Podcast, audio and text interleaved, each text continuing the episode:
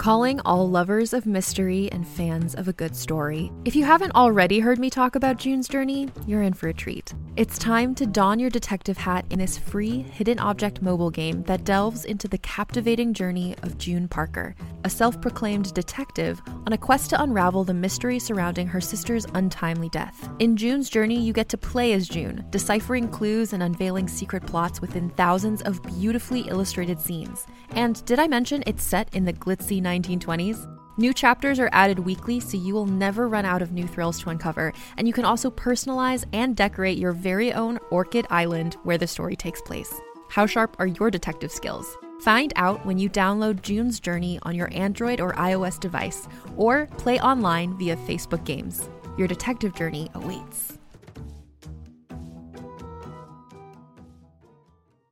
Hey there, it's Rachel Ballinger, and I am thrilled to invite you to Rachel Uncensored, my podcast where I get real with my friends and celebrity guests, where we talk about all sorts of topics. From personal stories to hot button issues, we cover it all. New episodes drop every Wednesday, so make sure you tune in on Apple Podcasts, Spotify, or wherever you listen to podcasts. Trust me, you won't want to miss out on the fun and candid conversations we have here on Rachel Uncensored. I have got so much respect for the sea now. I mean, it's a it's a it's it's a it's a changing environment all the time. I mean, I I I have so much respect for. It. I thought if I ever get fall into the sea by myself, I'll be fine. I tell you, the sea is is so unpredictable. Mm. You know, please, anyone listening, respect the sea. It is such a dangerous thing.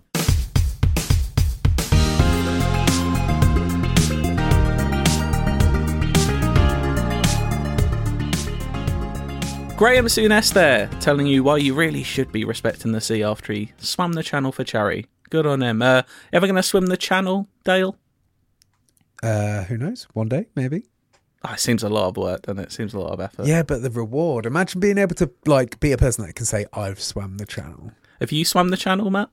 No, I've got. Uh, I'm not as fearful of deep sea creatures as Emma is, but my respect for the sea does predominantly come from my fear of it. okay, fair enough. That's that's that's wise. Um, I go swimming all the time. When's the last time we went to a swimming pool? Uh, People go to four swimming pools ago. anymore? Oh, Really? Yeah, we got a Lido in in Reading that I went to. It was nice. Hot day for it. Oh, That does sound lovely. Um, all the weather's been warm, but let's not linger on that because it's dull. Um, this is the IGN UK podcast where we're going to talk about all sorts of things this week. Uh, we've got a little bit of Secret Invasion talk going on. Not a lot, but a bit because mainly all this week we've been playing Final Fantasy 16, and for you two lads, you've been playing it for a couple of weeks. Um, I've nearly finished Final Fantasy 16. I'm right near the end. You two have finished it though, and we have some. I think we have some mixed thoughts on the game. It's been getting universal acclaim, and I, I think I'm at the more positive end of our spectrum. Not that you two guys don't like it. I should say that you both think it's a good game. It's I think I'm though. slightly higher on it than you guys. Um, let's start about what we like about Final Fantasy 16, which there is quite a lot to like. I think, um, namely, I think I think we've got to start with the combat because we've talked about the combat before when we've done previews. Both me and you might have done previews of this game, and the combat's always been the standout thing. Mm-hmm. And I don't think that really lets itself down in the full game either. It takes a while. I think to get to where I thought it would. Yeah. Um, but now I'm near the end game. I think like this combat, I literally, I, I can't stop playing because I just want to enjoy this combat so much. Yeah, I think one of the things that kind of like when I did the preview back in February, I think it was, um, for combat purposes, they put me in what, for any of you guys that have actually already started playing Final Fantasy, the the section that comes like after the demo effectively is where I played. But I'd got a full suite of icon abilities for that demo. And so I was seeing it at its full potential, and it takes a lot longer in the main game to get to the point where you have three icons that that uh, Clive has access to. And obviously, it's only when you get three icons that each have their own unique powers that you get to the point where you can learn how to juggle between each one of those three and use each of their unique abilities and find out where kind of like you can create interesting chains. Um, and it takes quite a while to get to that point. I'm- I was surprised at how slow it is to deliver those. And then you almost go through a flurry where you get a few quite quickly, and then it makes you wait to get like the last couple. Um, but when it is at, at full potential and it's in the right combat encounters, I think the the the combat is very very strong and, and very enjoyable. It's maybe not as deep as what a turn-based combat could be, and it's not as deep as a full action game could be. But I think it kind of hits like an interesting sweet spot. I quite Yeah. like that. I, I, I love it. I think there, there's um like I definitely agree with you. I, I think it- it's it's not as deep as it I wanted it to be. However, I would say the variety in moves is like fantastic, Yeah. and they, the game does two amazing things that really encourage you to experiment and try new new combinations. Which is one that it can um, at any point let you reset your points, Yeah. not just overall, but also mm-hmm. for individual things. So you mm-hmm. can say, "Oh, I've tried this ability. I actually don't like this one, and I want to try this one." I can Just take, refund claim, it. refund those Yeah. points and put it over here. I swap things around so many times. Yeah, me and too. and another amazing thing, you can only load two abilities per icon. However, once you master an ability, you can then switch them around onto other icons. And I thought mm-hmm. that was really nice because there was several abilities where I felt like, oh, uh, the um, the Ifrit ability and the Garuda ability would work really well, complement really well together. And instead of having to swap through on the fly, I Yeah. could now put them on the same compartment. I've got a perfect combo for this layer. I've had so I've used one of the Garuda abilities, which sends people up in the air, and then I use another ability, which I'm not, I'm not going to reveal like all the icons yet because it might be spoilers to some people. But there's an ability where you can smash down into the floor, and those combo nicely together if you have them on the same icon. And yeah, I've just got a lovely combo going now where I basically use Garuda and another icon to take all the stun meter uh, bar down, and then I have my damage ones on another icon, and it's just I, think- I just loved working that out so much. I think by like end game and like to, you know towards the end of the game and for post game stuff, I'd already I'd got this sort of layout of six abilities, and one of them would be my massive stun one, one of them would be my massive damage one, and then four of them will be ones that I rotate, which are like quick hits or you know pulling people closer, and then also there's the um. Well, it's not passive, but there's the extra ability on the circle button Yeah. for Like like, what you can do, and some Yeah. and they have such different effects, and sometimes uh, some of them are not like suited to my playstyle, so I would desperate, I, but I want those abilities, so I would pull those a bit, master those abilities, and then pull them onto another icon as well, Mm-hmm. and like. Like yeah, for example, the Phoenix ability is is like the you know the quick dash towards your, your opponent is like easily for me the most useful one, and I always made sure I had that available. Um, Mm-hmm. But then like Shiva's uh, one was really useful as well, and you know it's it's interesting. Like you've got all these things to experiment to build your perfect loadout, basically, and I, I think they've done an excellent job there. I think they did such a good job of making each one of the icons kind of sets feel very distinct. Mm. Like they they're clearly built around the legacy of these characters. You know, each of their to to give kind of a basic, you have kind of three core abilities that you can kind of choose from, but then they have what I guess you call their ultimate version of what mm-hmm. they can Yeah. do, which is sort of based on the big attack that they've Yeah. done in previous Final Fantasy. So, for example, Shiva's is Diamond Dust. Yeah. Mm-hmm. Mm-hmm. And like being able to work around, like I'd always let myself have one of those. Like it was like out of my three icons, one of them's going to get their big one. So choosing kind of that, but also they they're not just big. Oh, they do a lot of damage instantly. Each one of those is so different. Phoenix is, as you guess, like has a health regeneration property to it because Phoenix rising from the ashes. But others have completely different variations. Some of them are very like big single target damage. Others mm-hmm. are about like wiping clean a shitload of enemies. Yeah. And the fact that each one of them felt so kind of thematically correct to the legacy of those summons and also provided very different gameplay techniques. I think I think it's a it's a really strong combat suite they've built there. I mean, See, Diamond Dust, what you just mentioned, was is my stun move. Yeah. like I use that as my massive stun move. I- I'm using that all the time. and then I'm a big, big uh, fan and supporter of Giga Flare as well. It's like my massive attack move because it also gives you about five seconds where you can just relax in, in the middle of a battle I as feel well. like we're running similar things here. Yeah, I have uh, I have each of my three have their ultimate unlocked, so Mm-hmm. I'm running. But I also use the accessories that really reduces the cooldown on some of those as well. Yeah. So Mm-hmm. I'm just there is actually you know I feel like this is like a very good action game. I think, and I think we'll talk about it later. It's not necessarily a great RPG, which is what you'd maybe come to expect Mm-hmm. from the Final Fantasy series, but.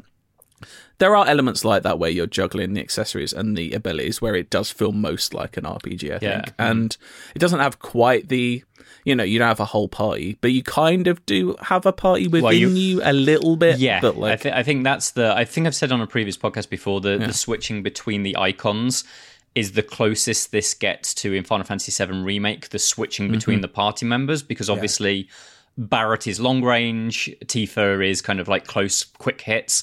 And you can kind of build that a little bit into your icons, right? You can say like, oh, Ramuh because he's the one that can summon lightning, and his special move is firing orbs of lightning. If I need to be at range, I can swap to him and be quite effective. But if I really want to be up close, you know, kind of like the the more kind of big fisty kind of icons are, are much more appropriate for that. Yeah. So I mm-hmm. think there's a little bit of the party in it.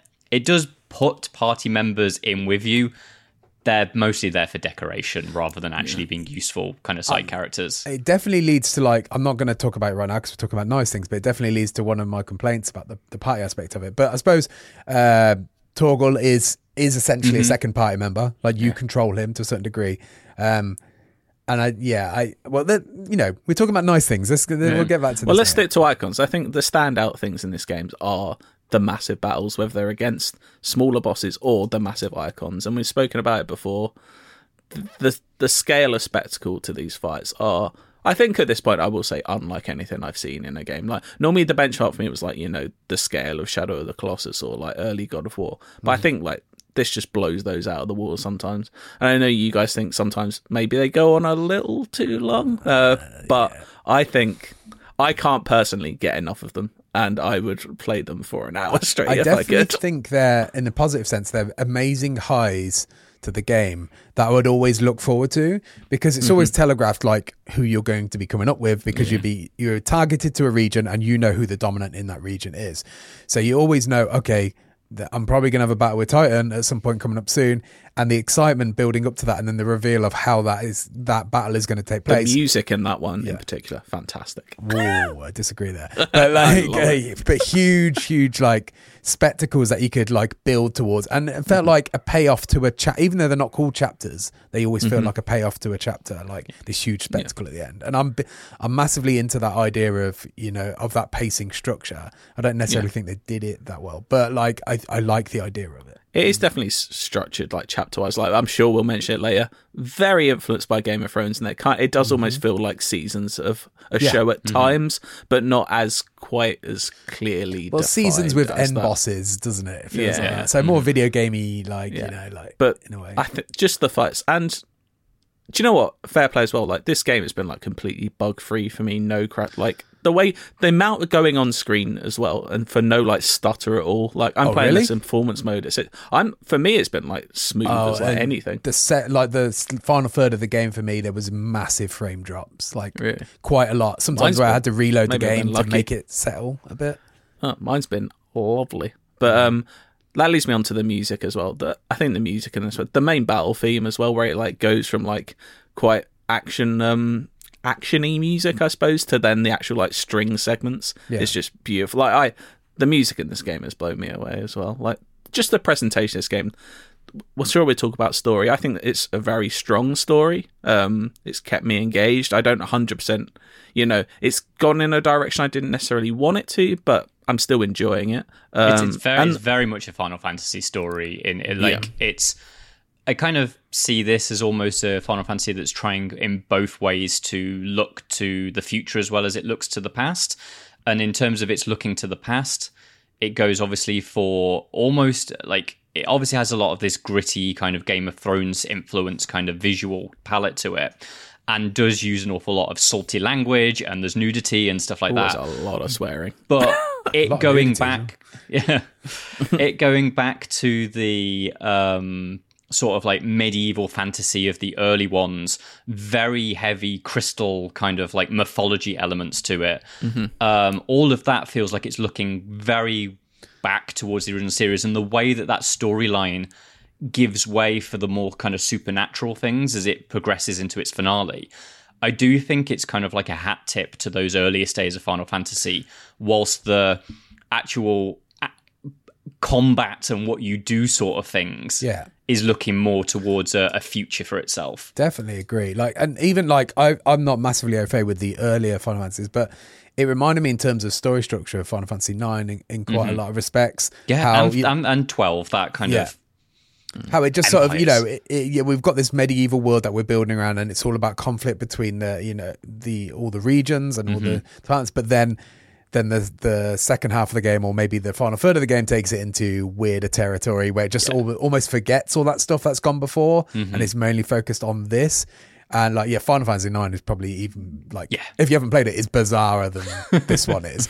But um yeah there, there's there's definitely a lot of that. Like something I do want to talk about positively is uh, the characters Mm-hmm. um, because I think there's I think there's a lot of Duff characters, but I think the the main like three or four, I think I do like think some Clive of their is strongest ones. very good. yeah, I think it's some of their strongest characters in a long time. To be honest, probably probably since 10 maybe Mm-hmm. for me like um i think like can you on like, the characters in final fantasy 15 they might as well all be the same person just so boring and dull whereas i think genuinely clive is like a fun guy to sort of support and root for i mean uh, there's a feature coming out soon next week about its comparison to Game of Thrones. He is basically Jon Snow, but also I love Jon Snow as well. Yeah.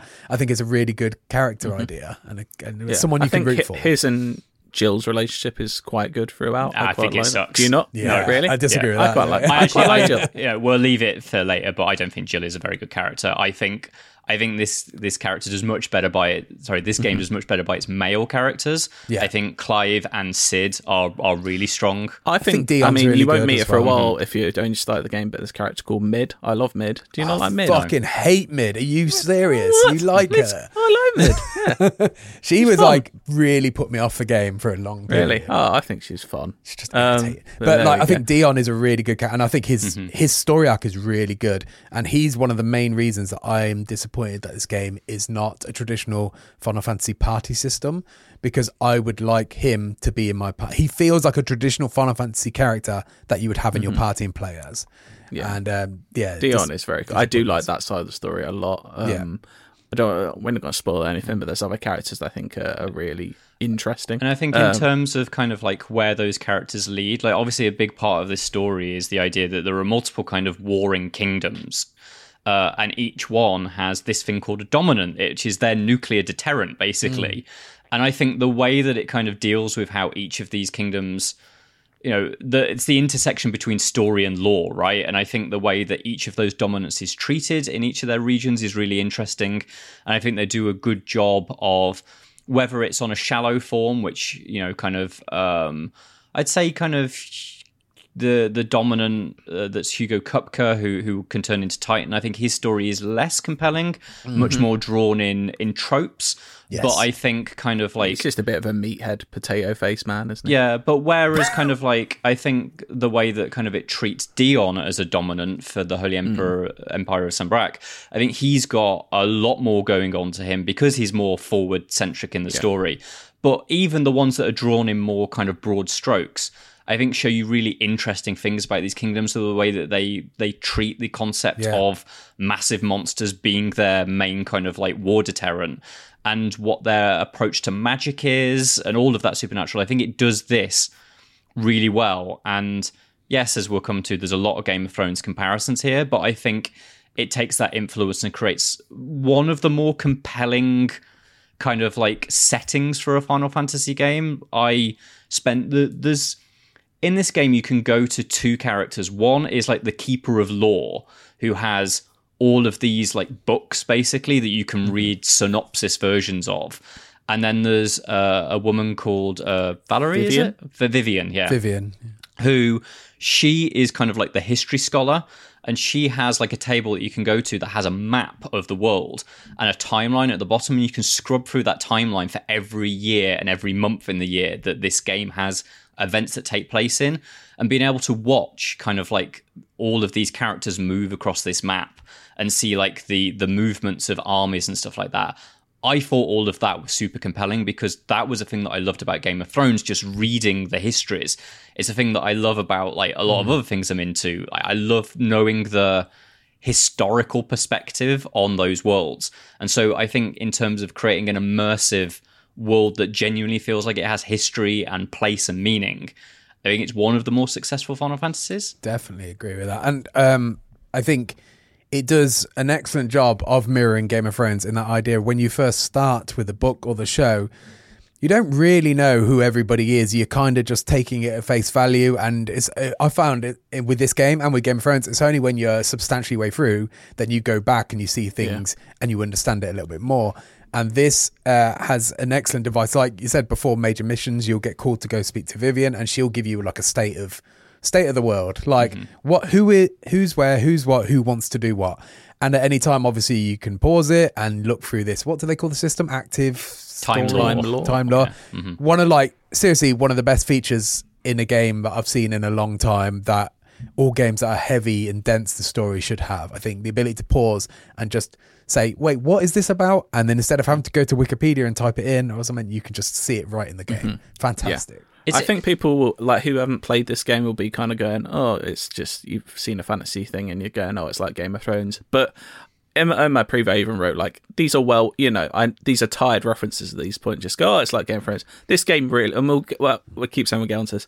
They really are. They've watched Game of Thrones. I mean, Like, they've said it as well. Yeah. Like it's not like they and it's no they've bad. tried They to haven't, hide it. I wouldn't say they've like they haven't won someone quite, but they've just taken quite, you know, quite a lot of the tropes. it's, it's and not the same story, but um, the way I've described it to to my partner when she was asking what it is is if Game of Thrones is like a really fucking good hamburger. Then Final Fantasy 16 is the Philly cheesesteak. Like it has a lot of the same ingredients, but they're kind of remixed in a different form. Mm-hmm. Yeah. Um, so I, I do like a Philly cheese. yeah, yeah, but that's the thing, right? They're two good dishes. Yeah. but I think you can tell a lot of what is in Final Fantasy 16. It's not just influenced. There is a lot of the same ingredients um, Yeah. to Yeah. the point where there were several times, several times where I kind of rolled my eyes a little bit. It's like, mm. could you not have been inspired by that rather than taking it and just putting a different costume Like, on it? we can well, let's let's let's segue onto some of the things we don't like as much. Like I do, like I said, I think this is like a fantastic action game, and like if you did take out about ten hours of fetch quests, I think there's like a really brilliant action game. Well, I think like this should have been 20. game. I think this should have been a 20, 25 hour Yeah, yeah, action yeah. game rather than. And I know, Dale, that you only played about 30 hours of it to finish it, which suggests that it can be closer to that. But I think there's. It is not RPG enough to No. to to to support the concept of like this ultimately 70 hour RPG that it can be. Yeah. It, it's it should have been a much tighter action game, That's basically. that's the problem. Like when it is just a st- re- a Devil May Cry of a really compelling story, I think it's brilliant. And when it's trying to be an RPG, is actually where it falls down. So we can talk about that. Like, should we talk about the amount of times you just asked to go fetch like nuts from a market or something? And it's not even like it's not even like oh teach somebody how to do side quests like because the No. opening side quest is like practically is very insulting, but it's it's two thirds into the game and there's still somebody's like can you go collect this for me? And you're like I'm your boss. Like Yeah. can't we someone else do this? This There's is a- ridiculous. There's a bit at I think it was 65 between 65 and 70 percent of the way through the main quest where you are asked to go and get some sand where you go to a beach. Yeah. and all there is is five sparkling locations on the sand that you just go up and hold down X and you pick up sand that is not even obviously different to any other sand on the beach. And then you just take that back. And that, that's a main quest. This is not a side quest. That's a main quest. It then asks you to go to the market and buy garlic and nuts. It's like why am i doing this That is a bizarre. I don't know why they've added those lols. I don't know if they felt the need to pad it out. But That's the thing, Like, just think- cut that out and you make it better. So I said earlier about the pacing. I genuinely think I think the idea of pacing is great, but the execution is terrible because they've plotted out on paper. We're like, okay, we got uh, dominant battle, dominant icon battle, icon battle. In between, we need to slow down the pace, and we need peaks and troughs. But Hmm. the peaks are so high and the troughs are so low, and you come off a huge spectacle where you fought in a dominant, and then it's like then you got to do fetch quests for an hour Yeah. afterwards. My favorite was like I think it's only like it's probably like five or six hours in the story where you have to help basically someone fix a bridge that you could easily just jump across. Yeah, Oh, I measured it. I, so, so the, the, the gap in the bridge. Once they'd fixed it, and I was able to then push the Phoenix launch button to send mm-hmm. across, it was exactly the length of Clive's standard Phoenix like dodge button. Yeah. Good. Ah. Well, maybe the rest of the party can get across. Maybe Torg. Well, Torgal can definitely make the jump. I would actually. say as well with all these like side quests, the quest givers usually are just not are not very good characters and not compelling in the slightest as well. Like there's a character I, th- I think it's, it's early enough on called Martha who like dishes out a lot of mm-hmm. quests. She's just like just dull. Yeah. The thing is is, like- is they've they kind of tease something interesting going on in that place, but as far as I know, it never fully goes through with it. There is There's- like side, uh, side quests per like region that sort of wrap up the regions. Like you solve all their problems. Um, but honestly, at that point, I kind of checked out side quests and I was skipping a lot of the dialogue of them because I just thought it was dull. Like just jumping there's there's a feeling that they've looked at games, whether they've looked at The Witcher 3 or they've looked at games similar to what CD Projekt have made in that region, where they're like, okay, every side quest character has to have a narrative because it's that narrative that makes the more basic execution mm-hmm. that you're going to ask them to do, makes it compelling for, for the player. But all of the characters have got so much to say, but actually li- there's there's next to none of it that's actually Mm. interesting, or so much of it is trapped in trope to such an extent Yeah. that it just feels like that you're you're you're playing a fantasy RPG from 25 years ago, well, more than that, because I'd say that I think Final Fantasy VII has much more compelling side characters. Mm-hmm. Um, I think the thankful thing is like you don't actually have to do any or many of the side quests. No, the only no. ones I'd recommend are the ones that have little pluses on them, definitely do where they actually increase like how many potions you can hold or something like that. But um, because you don't, and this is something I'm actually thankful for because it's where I normally check out of Final Fantasy games. Is there's no need to grind at all in this game because it never really.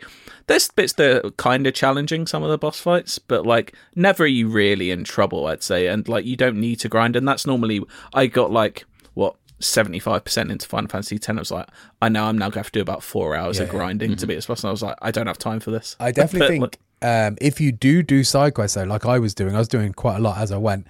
It makes the game e- very easy. Like I didn't have any challenge whatsoever with that game, and because I felt like I was always about three or four levels over Mm-hmm. what I probably should be. It doesn't recommend you levels, but I could always tell when I was like steamrolling people. I was like, I think I think I'm probably a bit over leveled for this.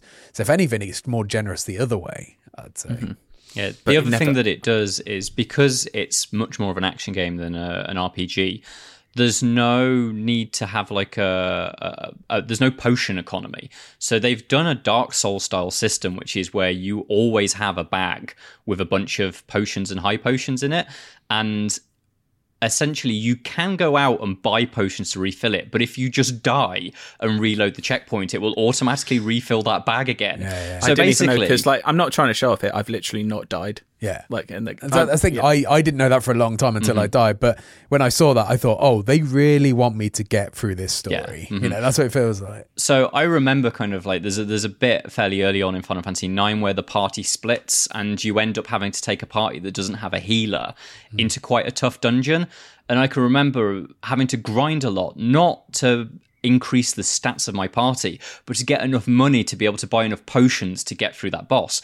You're never going to have this problem in this game because A, a lot of bosses have mid boss checkpoints so that you can start midway through the fight.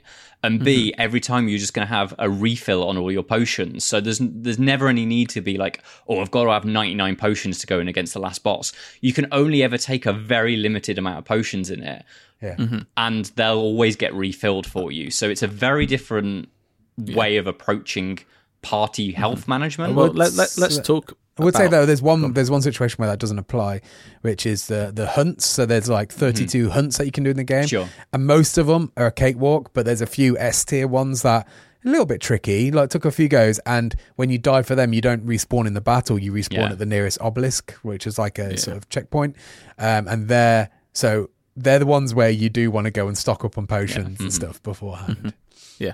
Um, let's just go back to the pikes. I know there are some characters we're not as keen on, maybe, but obviously we're not spoiling. We're trying our best here to not spoil anything. Um, I want to clarify what I think about Jill. I want to think. I want to say that I like her character and I like her voice performance a lot, but I do agree the story doesn't necessarily do her justice because the point I'm at anyway, she's not. Uh, sidelines maybe the wrong word, but kind of just Yeah. She's almost um, a charming MacGuffin. She I- never. Sorry, go on, Matt. No, I was just about to say that I think Final Fantasy historically has had like a very good track record with writing quite compelling uh, women characters, and particularly through the PlayStation One era, kind of like Tifa and Aerith are beloved by this community. I like lightning.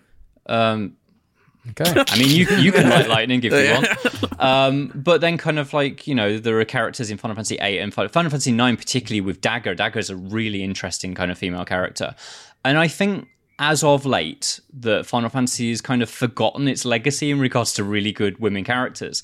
I think that comes in with Jill. Jill just feels like she's there to be quiet and support Clive Yeah. and and I think kind of like that's a that I just think it's bad character design. I think there's some really sweet things about her, and there I, it's not that I hated her and was sat in there thinking what an injustice, but I think when I consider how high Final Fantasy has been with supporting characters of both genders, you know, of all genders, um, this I just I thought she was just a quite a weak character that didn't really feel there to actually have a true genuine arc of her own. Yeah. I have kind of liked. I've liked all the villains I've come across. I will say that, like they've all had, I think, something different to offer. Um, I think I think in terms of like presentation, yes, but they are very like silly sometimes. Like uh, like Benedikta is someone we've seen in all the press material, and I do think she's very mus- mustache twirling villain, like evil Mm-hmm. I- sort of. I think like- I'm more relating to the kind of the Dion side of things and what happens with that whole. I think Dion is storyline. fantastic. He's like literally my second favorite character in this game.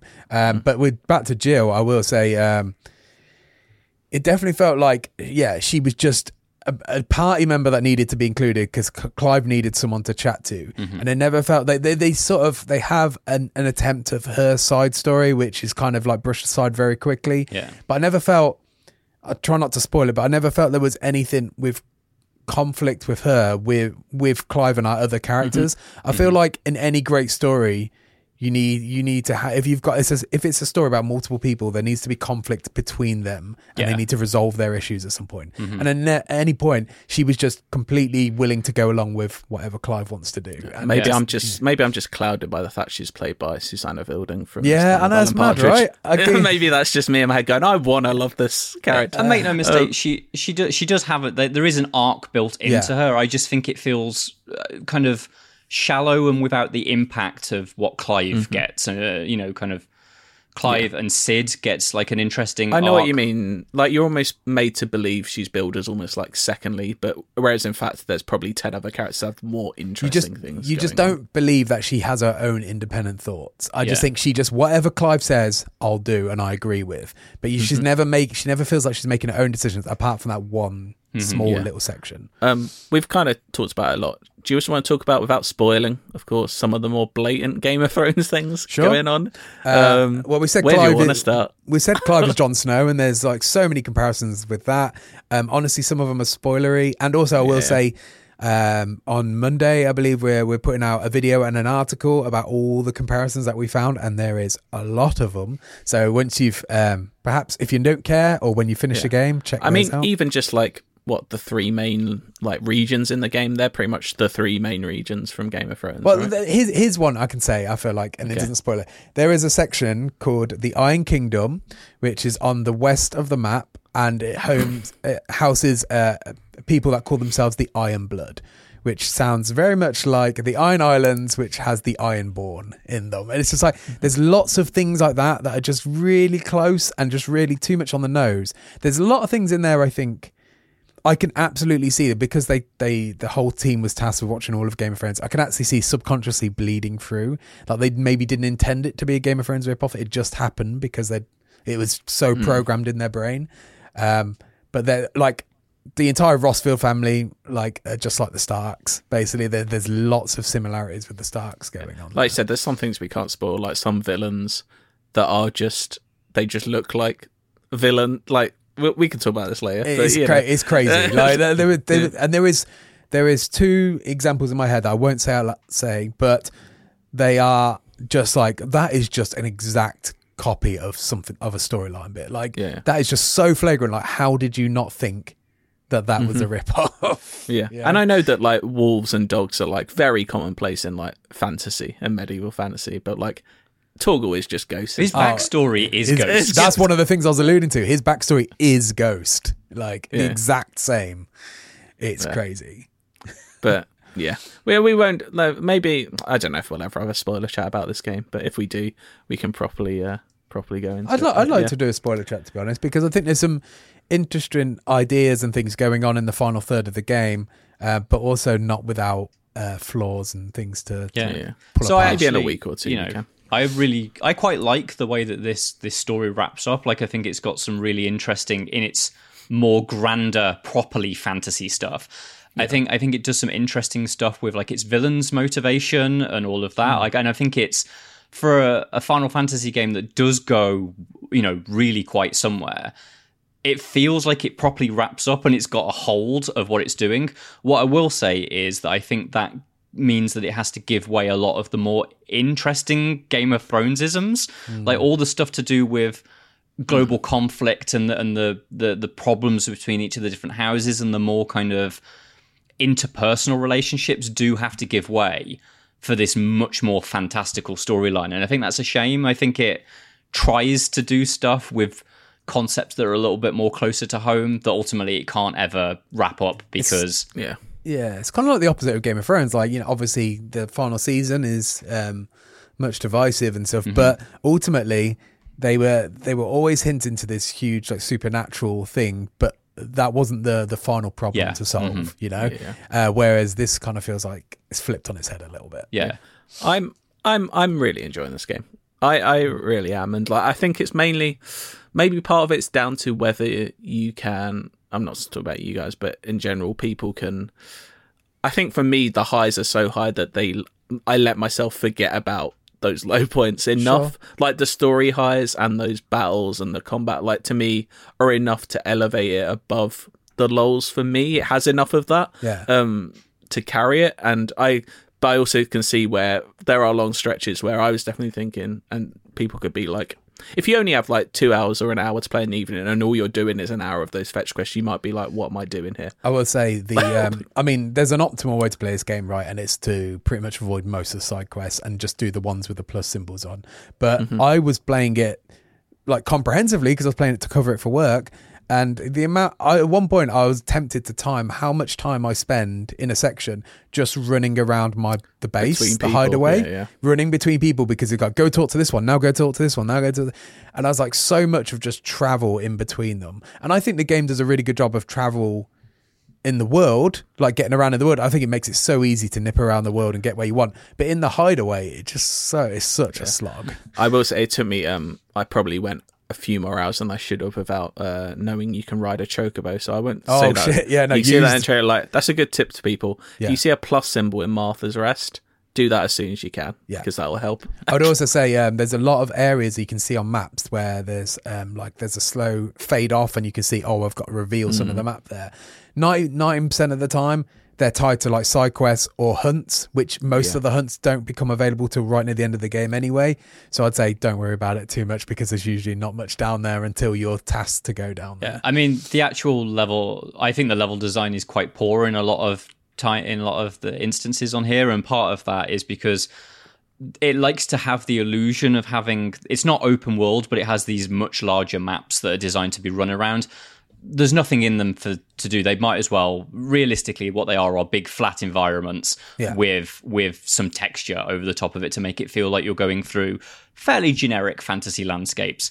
Um, I actually think this game is is much better when it's really got a, a, a chain around your neck and it's forcing you to go down its main paths.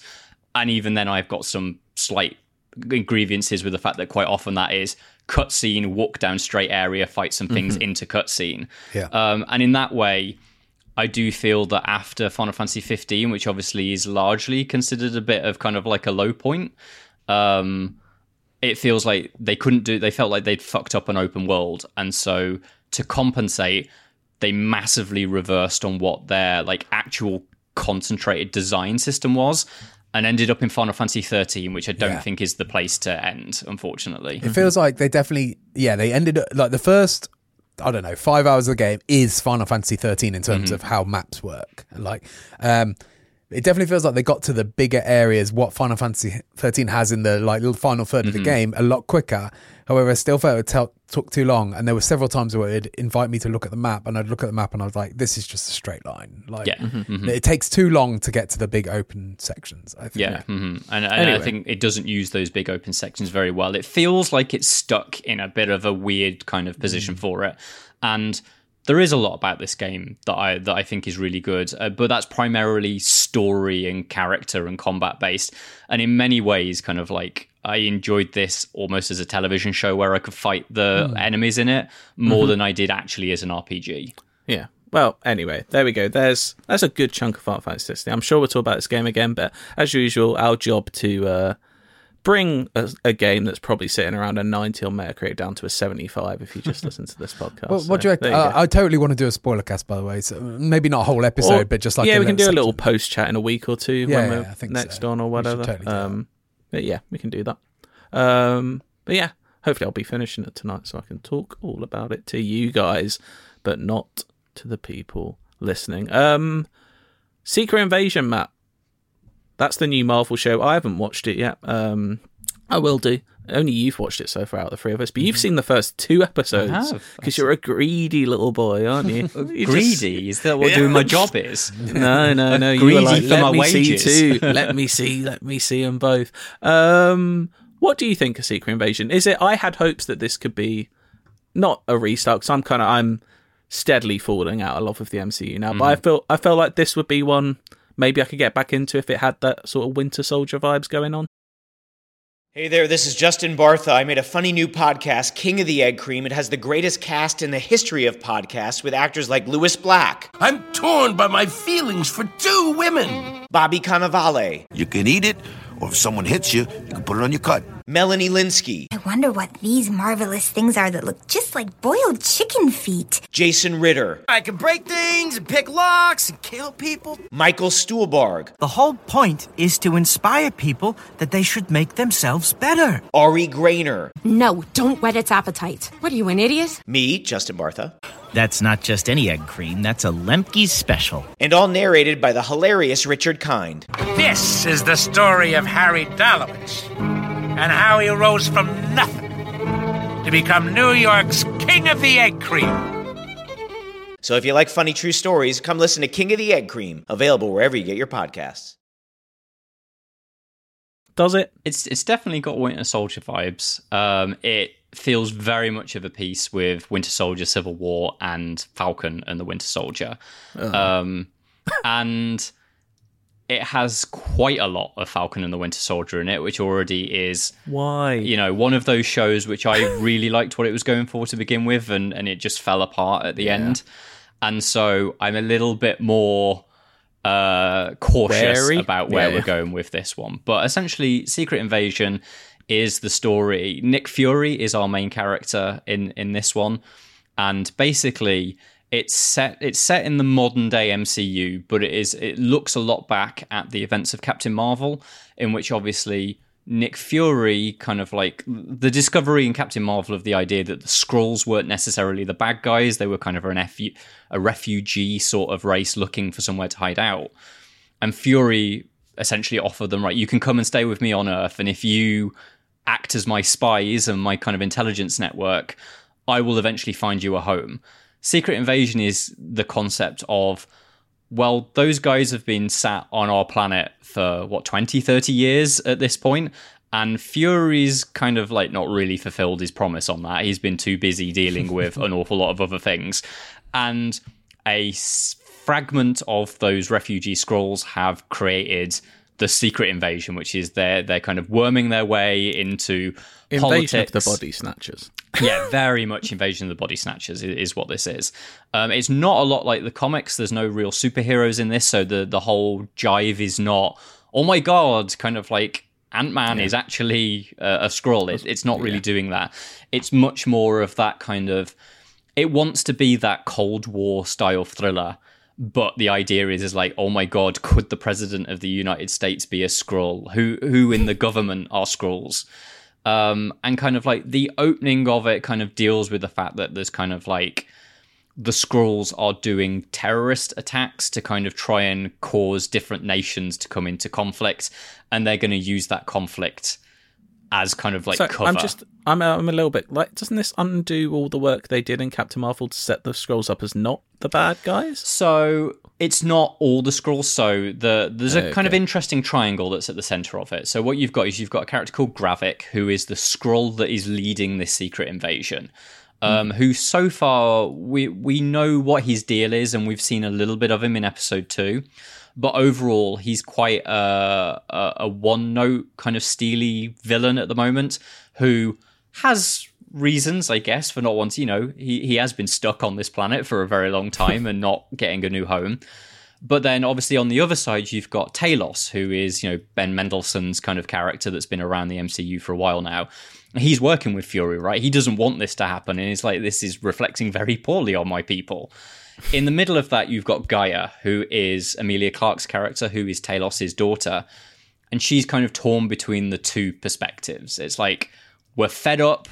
We want a home. We were promised a home and we haven't got it. Um, but she also understands her father's kind of perspective on this. And I think she, you know, I think Amelia Clark has always been pretty good. Like, I like her in Game of Thrones. I think she's got the potential here. She's quite good in the first episode and then kind of stands as a bit of a bystander in the second one. So I'm still waiting for her to be the person that creates like this emotional layering that will make this feel worthwhile because outside of that i don't actually think it's as exciting as it needs to be so Okay. this is a paranoid thriller without necessarily any of the paranoia because quite a lot of the main cast are Skrulls they're already straight up we know that they're Skrulls and there's not that many human characters that could turn out to be Skrulls, which is what the comic relies on. The comic relies on the surprise of like, holy shit, you're a Skrull as well. So this one I think is just more about like just dealing with that storyline about the fact that like all of these people that aren't necessarily characters but are world figures could turn out to be Skrulls. And so the storyline really needs to build around that kind of tr- trilogy between kind of Gaia being pulled between the the kind of like freedom fighter slash terrorism side of the Skrulls and the the more peaceful ones. We're not far enough in for me to know where that's going with that, but I hope that it can build interesting emotion around that. Um, but so far we're not at that. Um, Yeah. I do think Nick Fury's quite like Sam Samuel L. Jackson's always good, right? Like, and I think he's good as Nick Fury. Mhm. And this is a Nick Fury that's post. He got snapped out in the blip, right?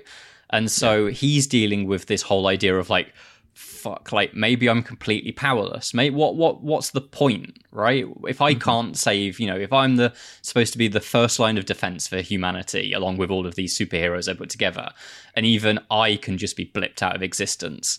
So he's struggling with that, which I It's an think is- interesting parallel to the real world MCU, where if Nick Fury can't bring it all back, then who can? Yeah, yeah. and so I find it interesting that like he's got some depth there, which I hope that they carry on exploring. Um, but at the moment, I don't generally find it truly exciting. I think it's Mhm. interesting, and it having that Winter Soldier tone is one of my favorite tones in the MCU. It's got straight out of the Russo's playbook in the way that everything looks. ha is filmed in that very kind of gritty matte look to all the shots which compared to you know your likes of your very CGI heavy, you know, multiverse of madness and Guardians and stuff like that, it's got a, a, a genuine style that hints to the tone what this is going to do. I think part of my problem is that a lot of this storyline is just Falcon and the Winter Soldier. Like that was about a group of terrorists that were struggling in the aftermath of the blip had been displaced by the fact that everybody came home and it meant that they didn't have their home anymore and were striking back at a government out of anger, right? Like you knew where they were coming from. And it struggled to kind of really genuinely humanize those characters and create a sympathetic story for them, even though the storyline was Mhm. on paper sympathetic. I think there are all of these problems that that it's going to face that I don't know yet whether it's going to be Yeah. successful with that. Well, that, I think it's only what it's only six episodes, and Mhm. a lot of this sort of a paranoid thriller is in the payoff. Yeah. So Mhm. like, if But it can build and build and then has a good ending, then It's it's in the watching. build though, right? Like the payoff Mhm. doesn't get created if the No. build and I don't think the build is there in the first two episodes because what this should be is it should be John Carpenter's The Thing, right? Like it Mhm. should be John Carpenter's The Thing set in parliaments and the Pentagon and all of that. And I'm not getting that. There's no fuck it could be anyone because so Yeah, yeah. many of them already are. Yeah. Well, I'd be interested to see how it develops. I've got. I, I have to watch the episodes. So uh. Yeah, sorry, I'm making you review the third yeah, one I've got while I go review the on holiday. Episode, well, I will so say it's definitely first it's not bad. Well, you It's- gave it a seven. Yeah, It's yeah. good. Like I, I- I think I think it's good. Like it ticks along. It's it's an interesting show. It's just not exciting or paranoid enough to really go in. I. I, I enjoyed it more than I'm enjoying it more than I enjoyed Moon Knight. I'm enjoying it more than I enjoyed She-Hulk. I'm Mhm. enjoying it more than I enjoyed Ms. Marvel. But is that because it's pulling on the sources that I like? Because it's pulling on Winter Soldier? Probably so, more probably. that than anything and it's else. not all you know it's going to be one show that you'd think at least for the most part is not reliant on big cgi fights or like a big monster to turn up There's But not. we there's can not hope. a lot of fighting, to be quite honest, and that's a part of it that I sort of like. I think you know one of its best elements is the fact that it brings MI6 into it for the first time, and the MI6 agent is played by Olivia Colman, who is fucking incredible in this. She is. I mean, she she's really is, good isn't she? because she's basically what if your mum was a psychotic spy. Um, like We've the- all been the- there. there's a there's a bit in the second episode, you know, I won't spoil what it revolves around, but she's involved in a torture sequence. A, the most graphic thing I think I've ever seen in the MCU. But B, there's just a bit where she hands her phone over to another character, and like her phone is in that like wallet style that every mum I've ever known has got Yes, it my in. mum's got that, yes. Yeah, and the way that she presents it, and she's got this very chirpy voice, and she's really into going around and doing some very nasty things to all of these people, and that is the comic, almost I'd say comic relief side of it, but relief kind of does a you know misjudgment on what she is. She is a main character. And I like it that it's just a bit more unhinged than a lot of the traditional comedy characters in in she's these. a Skrull isn't she I don't think she is. That's that's my take Oh, on well, it. that's but- gonna that'll be the interesting She's one of the very few characters that could be a Skrull, I suppose, because Yeah. she's projected as a human at the start. Yeah, um, yeah there's uh, in in episode two. There's also some stuff that suggests that it's more about the dramatic irony than the big twists. Like it presents things that you as an audience know, but the characters don't. And so maybe that's where it builds its tension. And I hope that it does because Secret Invasion as a concept is cool. And I hope that it does something good with it. But just at the moment, it's just like, yeah, it's, it, it, it's okay. Like it's, it's Mhm. decent, but it's not what I think it could be. Yeah, I, I am actually genuine. I just haven't got around to watching it. I am intrigued to watch it. So I, I, I am into that vibe, and I do love a good paranoia thriller. So yeah, I'm, I'm going to watch it. Um, let's let's let's move on to something else. Let's bring back a segment we probably haven't done in nearly a decade. I don't think we've done it since I was even on the podcast. I don't remember Um, ever doing it. Yeah, I remember. Like, oh, there we go. Trailer of the week. Where did you get like? I don't know. Where did that come from? Like, I don't know. I was just thinking. that's in the days of like when Alex and Kilby like and first started. Tilly, yeah, yeah, yeah. maybe. I don't know where it uh, just sprung up back in my head. I think it's mainly because we've been filled like two weeks full of trailers and we don't have time to speak them all. So we're just going to pick out either a game or a film or a TV trailer. We just want to briefly mention. You should check out for various different reasons, let's say, because they're not always our favourite of the week. Um, we had Nintendo Direct this week. We don't have time, much time to speak about much of it, but I think the headline mm, was it the headline? It should be a headline. A new Mario game is always a headline, isn't it? So Dale, you've gone with Super Mario Brothers Wonder. Yeah. So I mean, I'm a sucker for a Mario game anyway. Uh, but this one, um, a nice like. I mean, it it didn't look that exciting at first, I guess, because it's a, it's another 2D platform Mario game. However, that still fills me exciting. Excitement. It was the last like 10 seconds that changed the elephant. game. when, when we saw Mario getting a power up that turns him into Elephant Mario, and I was like, "Hello, what are we doing here?" I'm hoping it. I'm hoping it goes Mario Odyssey style, where there's just like insane amounts of uh, animals or things that you can transform into, and it's not just like, oh, it's just it's the new uh, uh, raccoon or something. you know, suit, like- yeah. yeah. Mhm. Uh, so um, yeah, I'm very excited. Also, uh, coincidentally, my wife never shows much of an interest in games at all. However, I was playing. What was I playing on Switch recently? It would be Zelda. I was playing a lot, and she said, She's like, maybe I'd like to play a game on there. And I was like, well, what sort of game would you like to play? And she's like, I don't know, ones like I used to like, like Crash and Spyro and stuff. And I was like, a Mario game then. This Yeah, one Mario looks, Odyssey. This one looks like it could be perfect. Nah, I think Odyssey. 3D one is too much of a Maybe. yeah. I think Well, a 2D we'll one's a nice baby step. I think. Yeah, yeah. So yeah, I'm Um, very what, excited. What other animal? What pick one animal you want? Giraffe. Mario I want to a dra- into Mario a giraffe. That'd be, that'd be helpful. Octopus. Ooh. Oh, like like being able to just beat beat back a load of you know monsters. My mind just went straight to pig. I don't know why. Gorilla Yeah. would be good as well. Like you, you want the the animal you to have some sort of special ability that you can only do certain things. Like a gorilla one would be like there's a rock that you need to smash through. or Isn't that just him turning into Donkey Kong? Yeah, but so what? That'd be fun. if he just looked like Donkey Kong as well, that would be good. Had a little like We had the tie, and it said Matt M on the tie. instead of DK on the tie. Yeah, yeah, that'd be good. Um, my trailer of the week, much more highbrow. Uh, Luca Guadagnino's new film Challengers looks very fun. Uh, I'm a sucker for a sports drama film, and this is a romantic sports drama comedy. Apparently, uh, I didn't see much comedy in the trailer, but I think there might be some. It stars Zendaya, who I will watch in anything. I think she's unbelievable. Also, Mike Faist from uh, West Side Story. If anyone watched it, I like him a lot. But yeah, I'm always a sucker for a new Luca film. I like the vibe of the trailer a lot.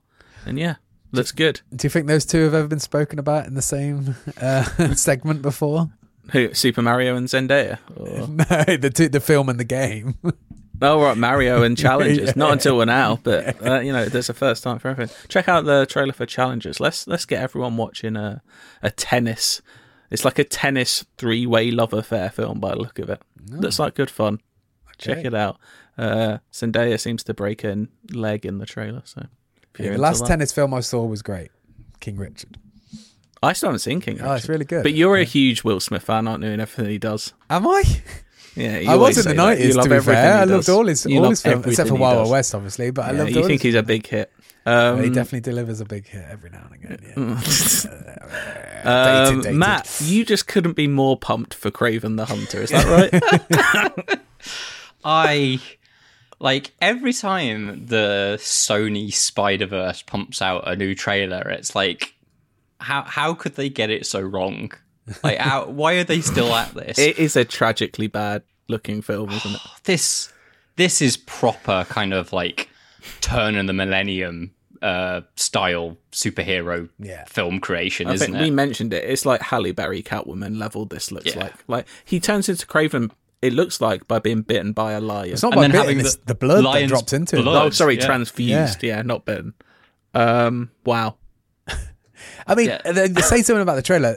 I genuinely believe this trailer looks like it's cut by people who think this is a really good trailer Mm-hmm. because it's like so action heavy, so all like you've definitely seen all the big sequences in this film in this trailer, and they're like this will really bring people around. And what it just looks like is noise and just not that compelling. It also just entirely feels like it's been made by someone that's not got a fucking clue who Kraven the Hunter is. No, it doesn't feel like that character at all. You know, you know when when they did the Spider-Man Two trailer the the other week for for the hmm. game, and that opens with what felt like a really cool like modern interpretation of what Kraven is, and that whole idea of like learning about the spider in New York, and it's like I'm gonna go because. Fundamentally, Kraven the Hunter is largely interesting because he's Spider-Man's one of Spider-Man's Yeah. nemesis, right? He's a hunter and he's going Yeah. after the biggest game he can find, which Exactly. is Spider Man. You take that out of the equation, what have you got? Well, what Well, it you- looks like rhinos in it. Christ. But yeah, th- this whole idea of like Kraven being this kind of like central figure, where they obviously like one of the things about Kraven is is that he's like obsessed with killing his prey with his own hands. Like that's his deal. It's like I'm gonna go and I'm gonna take it down, you know, myself. He doesn't like using bows and arrows and stuff like that, and he's got like a crossbow in this shooting someone, which feels to me very much like, oh, we're we're making a proper R-rated superhero film because that's what people want. Hmm. It's like, no, not really. There, there are some heroes that suit the R rating, which is your hmm. Punishers, your Logans, and stuff like that. And then there are just a load of ones which are. He's a camp character. He's a man that And dresses. he's a in- villain. Like they seem to be presenting him as some sort of hero. But he's like an. I'm anti-hero in this, isn't it? It's like I, It's just didn't they learn from Morbius? Like They Morbius obviously or haven't. Venom. Like, Mm. I know there are people that love Venom, and I understand the kind of like incredibly daftness about Mm. Venom. Some people are on board with. I am not. This just looks like a continual going down that well and just making. This isn't as like clearly knowingly camp, at least not from the trailer. It thinks that it's badass and cool, Mm. but it looks like what people thought badass and cool was in 2003. Well, Russell Crowe's his dad, so you know. What the fuck is that accent, man? You said they didn't learn anything from Morbius. It's like that was blatantly obvious when that film came out because they re-released it because a meme taking Mm-hmm. Yeah, the piss yeah. out of it became popular. They don't understand their audience. It's clear. It's like they don't understand the audience. They don't understand what the comics that they're a- adapting. Yeah. They're so desperate to make what they own of Spider-Man work on its own. And it's just like th- these characters are compelling because they're part of the wider um, Spider-Man universe, right? In the kind of like imagine if they I mean they are doing, aren't they? Just a penguin TV show, but at least that penguin TV show is anchored in the Batman Yeah. and it's a wider sort of thing. You can't do these characters because the most interesting thing go- about them is how do they deal with Spider-Man and how does Spider-Man deal with them? Yeah, absolutely. It's their relationship that is the, Yeah. the, the interesting part. Yeah. Um, I didn't think we'd be talking that much about Kraven, but there we go. Uh, don't go see Kraven. Go see Challengers. Unless Kraven comes out and it's amazing. Who knows? Um, who knows? Um, let's do a very quick endless search because it's been a, it's been a few weeks. Do- I've got a little quick one ready. Let's do it. Inside, it's a UK IGN crew. Yeah. Yeah, yeah, on the ones and twos. We got the games gonna play for you.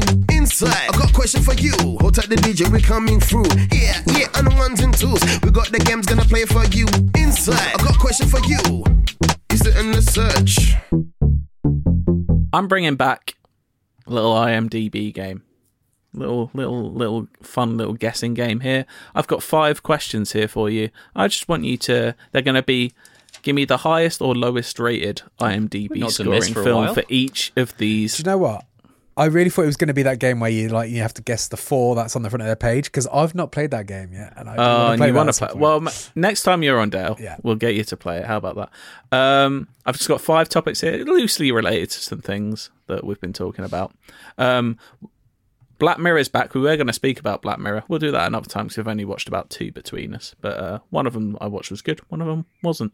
uh, but first, I just want you on IMDb each. Just give me what you think is the highest rated Black Mirror episode on IMDb. What do you think has the highest score? Uh, San Um, Junipero is my answer. Whoa! I was I going to say, I was going to say Matt can go first anyway. This that is I mean that is the answer in it, but I'm going to say is it though? You don't know it is. Okay. Uh, I'm terrible with the names, but "Shut Up and Dance" is the name, right? That's the name of the episode, is it? That is indeed. Um, I should load this up. Just give me two seconds to load this up. Da, da, da. My reasoning being is San Junipero was the one that really felt like it broke out beyond Black Mirror and Yeah. was so universally loved. So, San Junipero is an 8.6 and the third highest rated Oh, Really? Black Mirror episode. Sorry, what one did you go for again? Shut, up, and dance. That's an 8.4, Dale. I'm afraid it's the seventh highest ah, rated. There What are is the two above- highest. So at two is Hang the DJ at 8.7, Oh, which I that's just think is a poor man's version of I San mean, I Junipero. like Hang the DJ. I think I like it more than a lot of people. But when I say that, it's because I thought most people thought it was the crap version of San Junipero. Yeah. And number one, with a huge 9.1, is White Christmas, the Jon Hamm one. Oh. People love that one. I never, I was never that bothered by that one. Uh, people it's really okay. love that one. Yeah. Interesting. But there we go. Do you think that's because it being like a Christmas special, it maybe had more critical Maybe. kind of like? I don't know if that's attention? maybe I'm being ignorant or misremembering. I feel like that's the first one that broke into the US because it had Jon Hamm in it. possibly, yeah.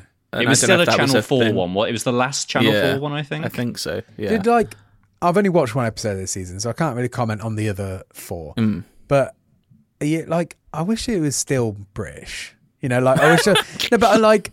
Um, I know what you mean. I, I like. I liked it when it was like like. There's one episode, and the one when he's controlling the ca- cartoon character, and he becomes goes up for elections and stuff. And Mm-hmm. That's it's all the worst. That, I think that's the worst episode. is it? The Waldo I can't no. remember. Um, but it's all shot in High Wycombe, and it all just feels very familiar to me. And I like it that it's all Mm-hmm. Yeah, it's yeah. got this British charm to So I it. will say I've watched the first two episodes. The first one I wasn't that keen on. The second one, called Loch Henry, is set in Scotland, Oh, okay, and it's a mainly Scottish cast, and I think that one's really good. Okay, and it's good. proper, like grim, dark. See, that's the um, thing. Black Mirror. I think the British sense of humour fits in with the griminess, and also we've got like such a rich history of grimy kind of dramas and, and, Yeah. and stories that it it feels inherently British. it's really good. It's really clever. It kind of plays on the Netflixication of true crime, which is really that's it's really that I uh, I I fucking like hate the obsession with true crime. So that Yeah. sounds like it's Yeah, my Loch Henry. my check thing. out.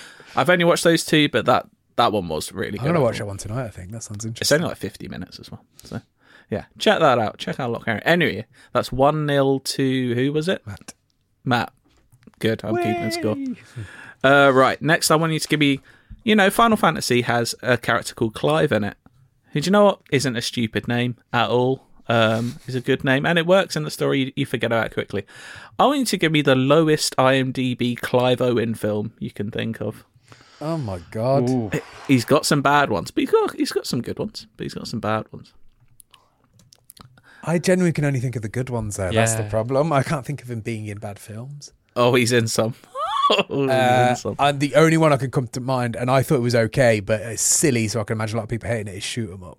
Shoot 'em. I watched that film so much when I was like 13, 14.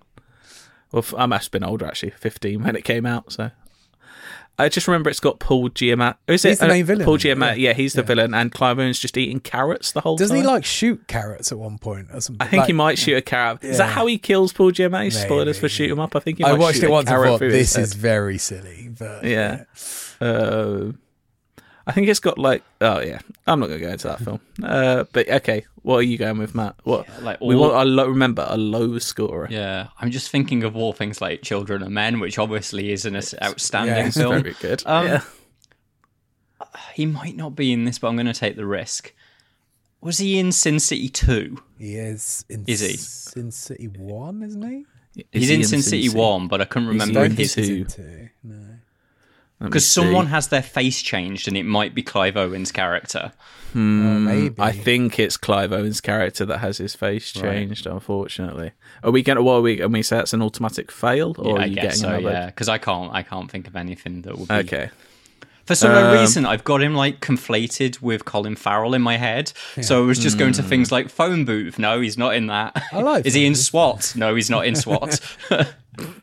He's been in some some bad one. Like I don't. To be fair, I don't know what I would have. I would have gone for to be to be quite honest. But uh, there you go. Um. Well, I mean, Dale wins. Do it was a six point six. Shoot him up to six point six. Oh, okay. Is, you know. Oh, you know, not terrible. That's one all. Okay, let's go on to the third one. Next week, there's a new Indiana Jones film coming out starring a Mr. Harrison Ford. Just give me the highest rated Harrison Ford film you think. Empire Strikes Back. I mean, you're meant to take turn, but we're just if you, we're just doing shout out now. Who goes first? All right, okay. okay. Sorry. It's- Who were you get? Whose turn was actually? For? I mean, it was Matt's turn. okay, but you know, then. I who's mean, to say that Empire Strikes Back is? I the mean, top honestly, when I said it out loud afterwards, I was like, oh, maybe it's not. I'm gonna, I'm gonna say it's Raiders. Yeah. I think. Raiders is so beloved. Air Force is- One. Okay, Empire Strikes Back is an eight point seven. Raiders, eight point four. Ooh. How is it not higher? Because it's not Can that we- good. What are you talking about? Nah, it's fine, you? it's fine, you- it's I, fine. I, I would watch. What I would watch Empire you- Strikes Back over Raiders. Yeah. Indiana Jones doesn't do anything for me, mate. I, I think I. I tell you what, Raid. I'll, I'll give you this code. Raiders is better shot. It's a beautifully shot film, and some of the shadow work in it is phenomenal. But Empire It's is a so- more compelling No, story. Raiders is one of the best films I ever made. um, is that the? I'm trying to think. Is there a way highest rated? I I actually thought Blade Runner 2049 might be there. Oh, but, yeah. um, uh, I'm going to quickly search this, or maybe the original Blade Runner might be there.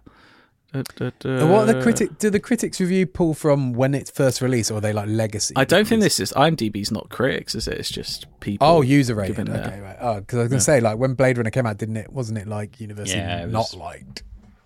Took a while, didn't it, for everyone to Uh, come around? to be fair, I think Empire was number one. Then it was Star Wars, Raiders. Nice. Uh, so there you go. How's the Fugitive only got a seven point eight? What are we doing? That's a good film. Ah, right. Okay. Anyway, let's carry on. So that's two one to Dale. Um, are we just doing you shout out? I'm guessing Uh, we're doing no, you no. a shout. I'll okay, de- Matt I'll- gets I, to go I will let time. Matt go next time. Okay. Um, Secret Invasion is out. I want who you think's the lowest rated MCU show. Ooh, show. Okay. Um, what if? Ooh. What if? I'm gonna say She-Hulk. Ooh, She-Hulk. Um, uh, yeah, I've said it now. You've, done, you've said it now. what if's a seven point four on IMDb? She-Hulk. mean, some of them were a 7.4. Not many of them were. She-Hulk and who knows? Maybe it was review bombed. Who knows? She-Hulk's a five point three. Yeah. so that was my, my other thought was Miss Marvel. I didn't enjoy She-Hulk, bombing, but I don't think it's that bad. Yeah. But uh, there we go. That's that's three one to Dale. So he has won the game, but there's still time for one more. I don't know about you. I'm still mourning the loss of Succession. Yeah. I still quite think about it quite regularly. I might rewatch that last episode again. Uh, I just can't get enough. But I just want any the highest rated film of anyone that was in Succession that they have been in. Anyone that's in Succession, a film they have been in. Uh, I've, oh, so is it me It first? is Dale first, yeah. Okay, uh, so um, the Big Short has Jeremy. That Strong would in. have been that would have been my Yeah. answer. I did want to say. Actually, I won't say because it might give Matt a hint. Actually, no, we, we, I've won anyway. So If I was going to say know, Scott Jer- Pilgrim Jer- for um, what's his face? Uh, Kieran Culkin. Kieran Culkin. Yeah. Yeah. Mhm. Mm. Um, yeah, if people didn't know, Big Big Jezza is in uh, in the Big Short. Uh, I'm gonna I'm gonna go for something slightly more unusual. I'm going to say Brian Cox in Manhunter. oh, interesting. That's a good shout. That's a very good shout. Um, the Big Short. It's only a seven point eight. What? on it? IMDb.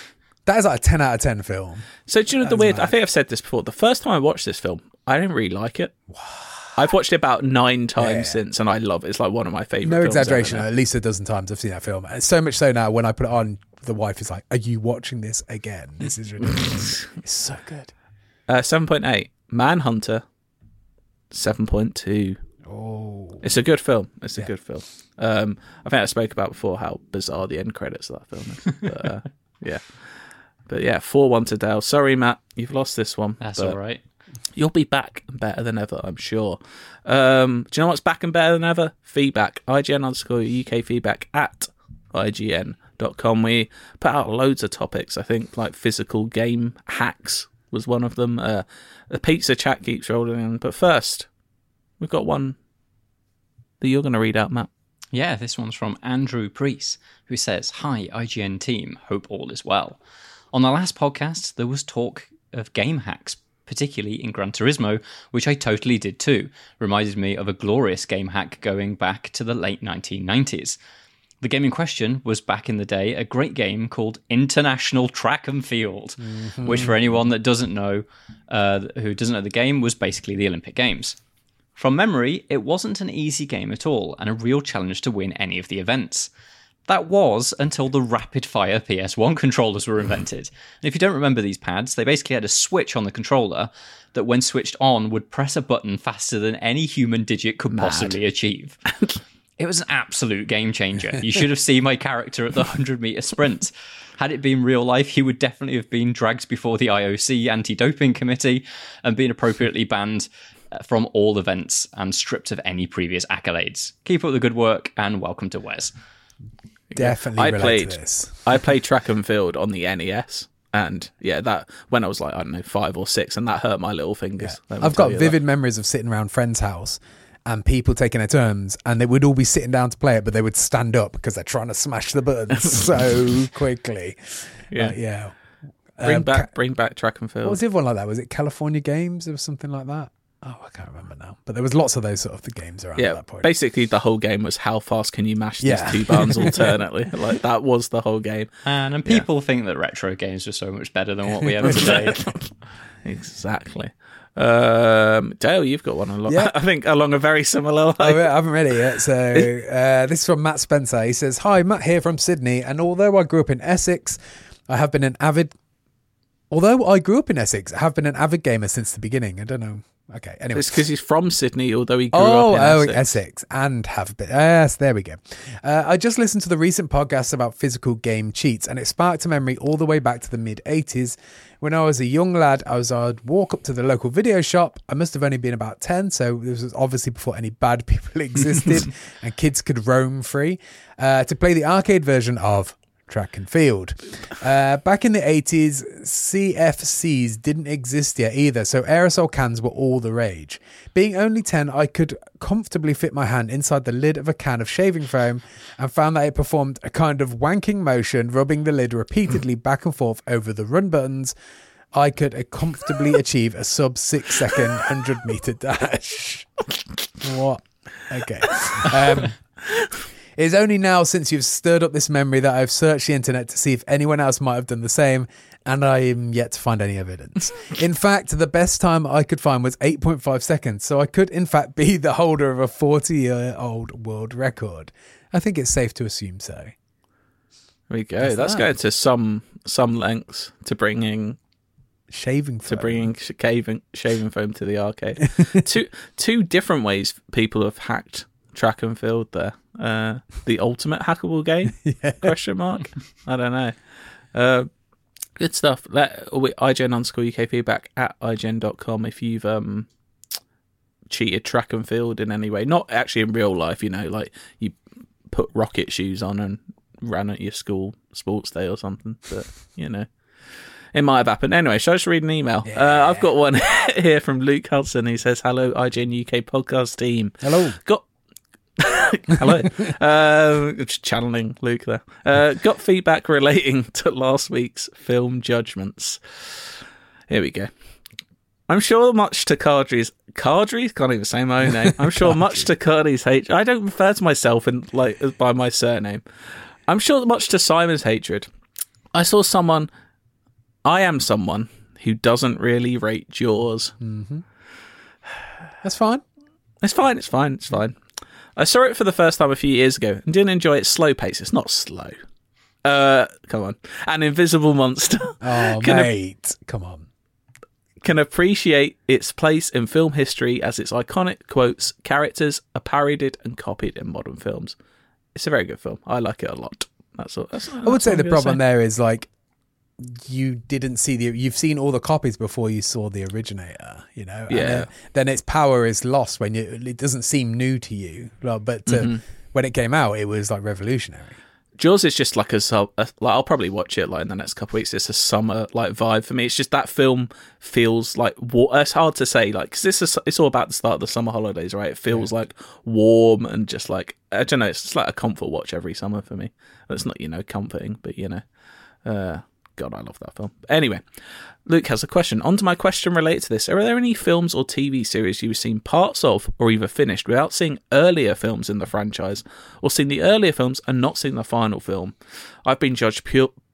I've been judged poorly for seeing Lord of the Rings 1 and 2, but not the third one, and Harry Potter 1, 2, and 7 Part 2. that's good i like that Also, seeing the final episode of Breaking Bad seems to get me a lot of dirty looks. I'm assuming that's only ever seeing the final episode Yeah. of Break because that would be mad. Uh, love the podcast and have the deepest respect for the sea, I- much like Graham Souness.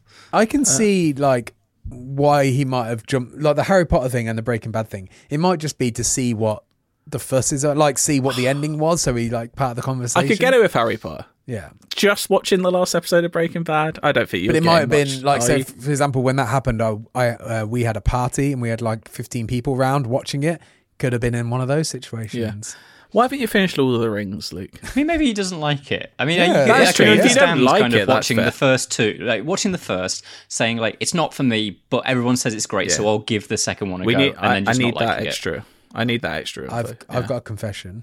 Oh no. I've never seen Godfather Part Three. Neither have I. yeah, but only Uh, because I watched them so many years later, and the narrative was three's not very good, and I watched one and two, and I was like, ah, It's I don't need it's, to watch three. Oh, Then. do you know what? I need to watch. They re-released the Coda version a couple of years ago, which is meant to be better. Um, yeah, like, I've seen the first two. I don't know, twenty times each. But Hmm. yeah, the f- third one, I don't have much memory of. I have seen it, yeah, but yeah, I mean, it does Um, complete Michael Corleone's like story, right? yeah, it's just I don't like for me the story could easily end with two. Yeah. Um, but yeah. Okay. And I feel Um, it's maybe. I'll, I, I want to rewatch those now. um, but yeah, what if I? I do know. I think it was one of my aunts I once was speaking to, and it was they'd only they'd just talk about a good book they'd read. This was years ago. Um, and they'd only read you. You can relate to this one, Max. I don't think Dale's read them. They'd only read the Amber Spyglass in the uh, His Dark Materials. They How didn't realize it was a trilogy. How confusing! They just would that started with that. I don't know how you'd. They enjoyed it. Apparently, it was like, how did you know anything that was being like any in this world was going on here? Like, um, I'm trying to think. I don't. Tend, I'm quite. I'm quite weird about these things. I don't jump. I have to do things from the start, or I have to like kind of finish things. There's a, there's Yeah. lots of uh, games. There's tons of examples of you just don't need to play. No. Final Fantasy is a very good example. You know, yeah, but at least they're not narratively linked, Yeah. right? They're they're kind of a, the quote But unquote to, to, if, anthology. if you don't know anything about Final Fantasy and you see it on a shelf, you Mhm. might be put off because it says 16, and Yeah. it takes you five seconds to find that out. It's But- different with games, isn't it? Because some just like date badly. Like with Uncharted, like I would say to some people, like Uncharted Four for me is the best one, and I would say just play four. But you kind of want to play the trilogy for the impact of 4 to be had. I still I think, think. they still think they hold up pretty Yeah. well. Like um, maybe you could watch you could watch a YouTube cutscene compilation of the first one, and then maybe play from two onwards. You're right about the, the game. Like film as a medium doesn't date as much. You know, it does date. I agree. Like you know, definitely because the guy mentioned about Jaws earlier and the slow pace of editing. That was definitely a thing. Like editing has got faster and nippier. Mm. Um, but with games, yeah, like I would never recommend anyone play Metal Gear or Metal Gear Two and just go straight to Metal Gear Solid. You know, some people don't even do that, do Yeah. they? Some people go Mhm. straight to like Metal Gear Three or Three, Yeah. I mean, that's one we I think we spoke about a few weeks ago. Yeah, I've still not properly played Metal Gear Two, and I never finished four, but I played one, three, and five. but yeah, Yeah, it's a There different vibe of games, though, I guess, isn't it? It's not always just about the story. It's about game mechanics and the fun that you can have playing the game as well. Yeah, Exactly. Mm-hmm. And then There also, if you work this job, you're occasionally forced to jump into things that, That you, you wouldn't normally do. So, for example, I have seen only two of the Fast and the Furious films.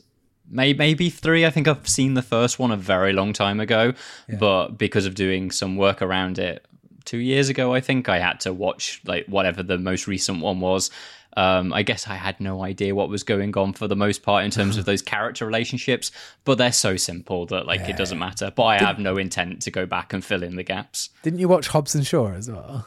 Yeah, but Yeah. that, that one felt more detached, I think. Right. Yeah. I've not seen. I've only ever seen the first one. Honestly, it is on my list of uh, my my paternity period to maybe like that and Mission Impossible, two series I've never Oh, really bothered with. You've never. Oh, Mission Mission seen Impossible Mission Impos- genuinely good. I've seen the first three, and I thought That's three it. was. I thought three was really really good, and I don't know why Three, I never bothered love after three. that. So that's an interesting. Four is so- amazing as well. Yeah, I love Ghost I've Protocol. I basically started watching Mission Impossible from four. So so that's the hmm. one that Brad Bird did, right? Where Yeah, they're on the side of the building. The Burj Khalifa, So yeah. I have seen the first one a lot because it's one of my dad's favorite films. So when I was a kid, I'd seen that one, mm-hmm. and then just felt no necessarily. I think it was because Brad Bird had done that fourth one and it looked new and shiny mm-hmm. that I started from there. And I've never watched two or three.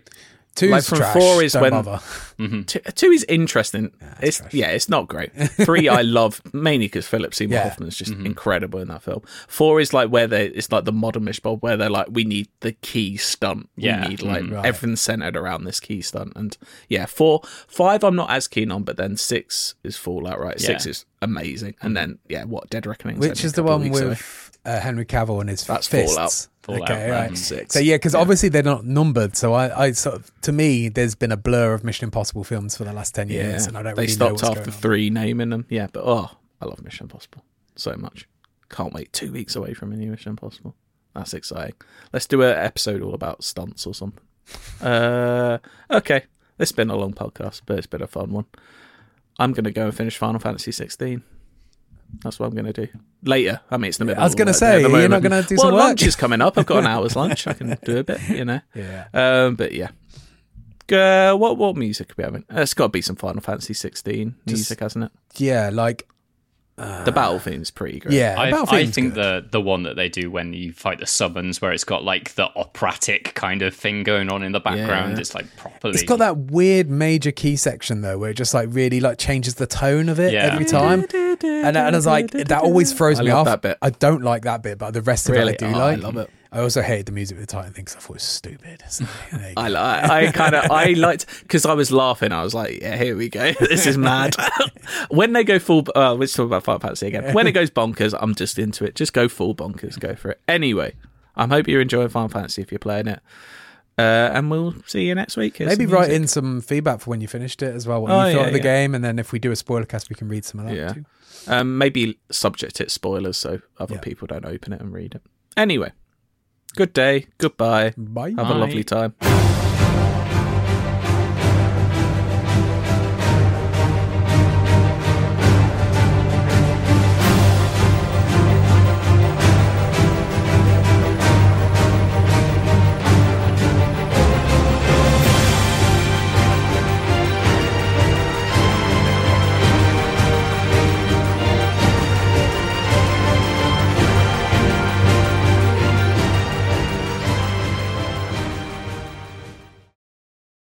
Hey there, it's Rachel Ballinger, and I am extremely excited to invite you to Rachel Uncensored. It's my podcast where I sit down and get real with my friends and celebrity guests, where we talk about all sorts of topics. And sometimes we might be under the influence when we do so. We cover things from personal stories to hot button issues. And it's the only place on the internet you can find an uncensored version of me. It's a side of me that you might not have seen before because it's not the most family or brand friendly. But don't worry, I'm still sort of slightly a decent human being. If you're intrigued, then make sure you check it out. New episodes drop every Wednesday. You can find it on Apple Podcasts, Spotify, or wherever you listen to podcasts.